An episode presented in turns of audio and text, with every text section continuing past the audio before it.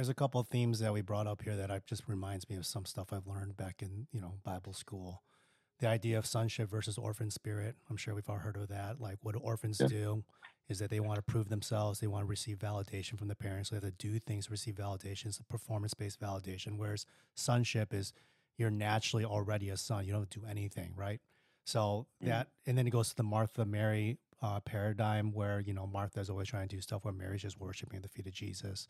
The also this idea of, um, um, um, you know, you, you were talking about how how your parents treated you will usually represent how you see the father in psychology that's called object relations so they talk mm-hmm. about like how you're experiencing the father's love through your own father is typically how people experience the the the heavenly father's love so if your father was strict and disciplined, and they feel like the the heavenly Father is morally strict and disciplined. So these are the mindsets that um, affect us, and then also how Satan attacks us and uh, questioning our sonship, and that's how he did with Jesus. You see his strategy always the same. It's like if you're the Son of God, then do this. If you're the Son of God, mm. and just the chapter before.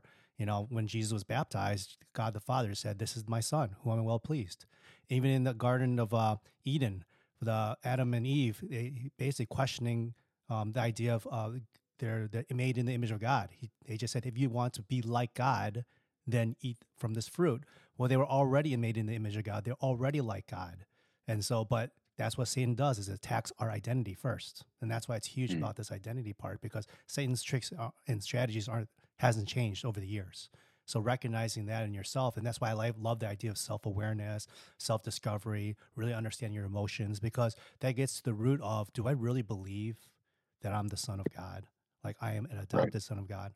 And we could say that in our mind, but I love what Ryan just says. Like you, can, you have to really believe it in your heart. And this is where the James chapters talk about faith in action, is that your faith is proven by action. And it's not to say you have to do something to receive your faith, is that your outpouring of faith will naturally come out with your actions following that. So, right. so these are common themes that when you recognize it, I think this is like, and it's a repetitive theme throughout the Bible. That's the thing. It's this when you right. recognize that you say these big principles.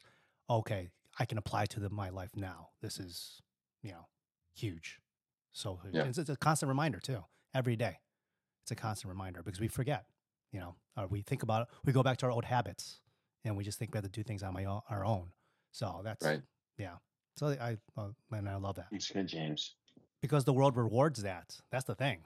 Like we mm-hmm. get validation from doing things from the world, either money or accolades or degrees. That's that's the natural order of things. It's it's sowing and reaping. It's the the basic elementary principles of this world. Like every single religion has that.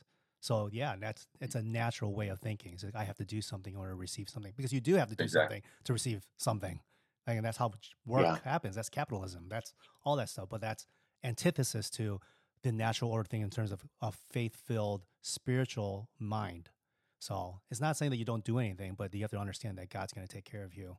Just He just wants us to do our best. You know? Yeah. Right. So. Yeah.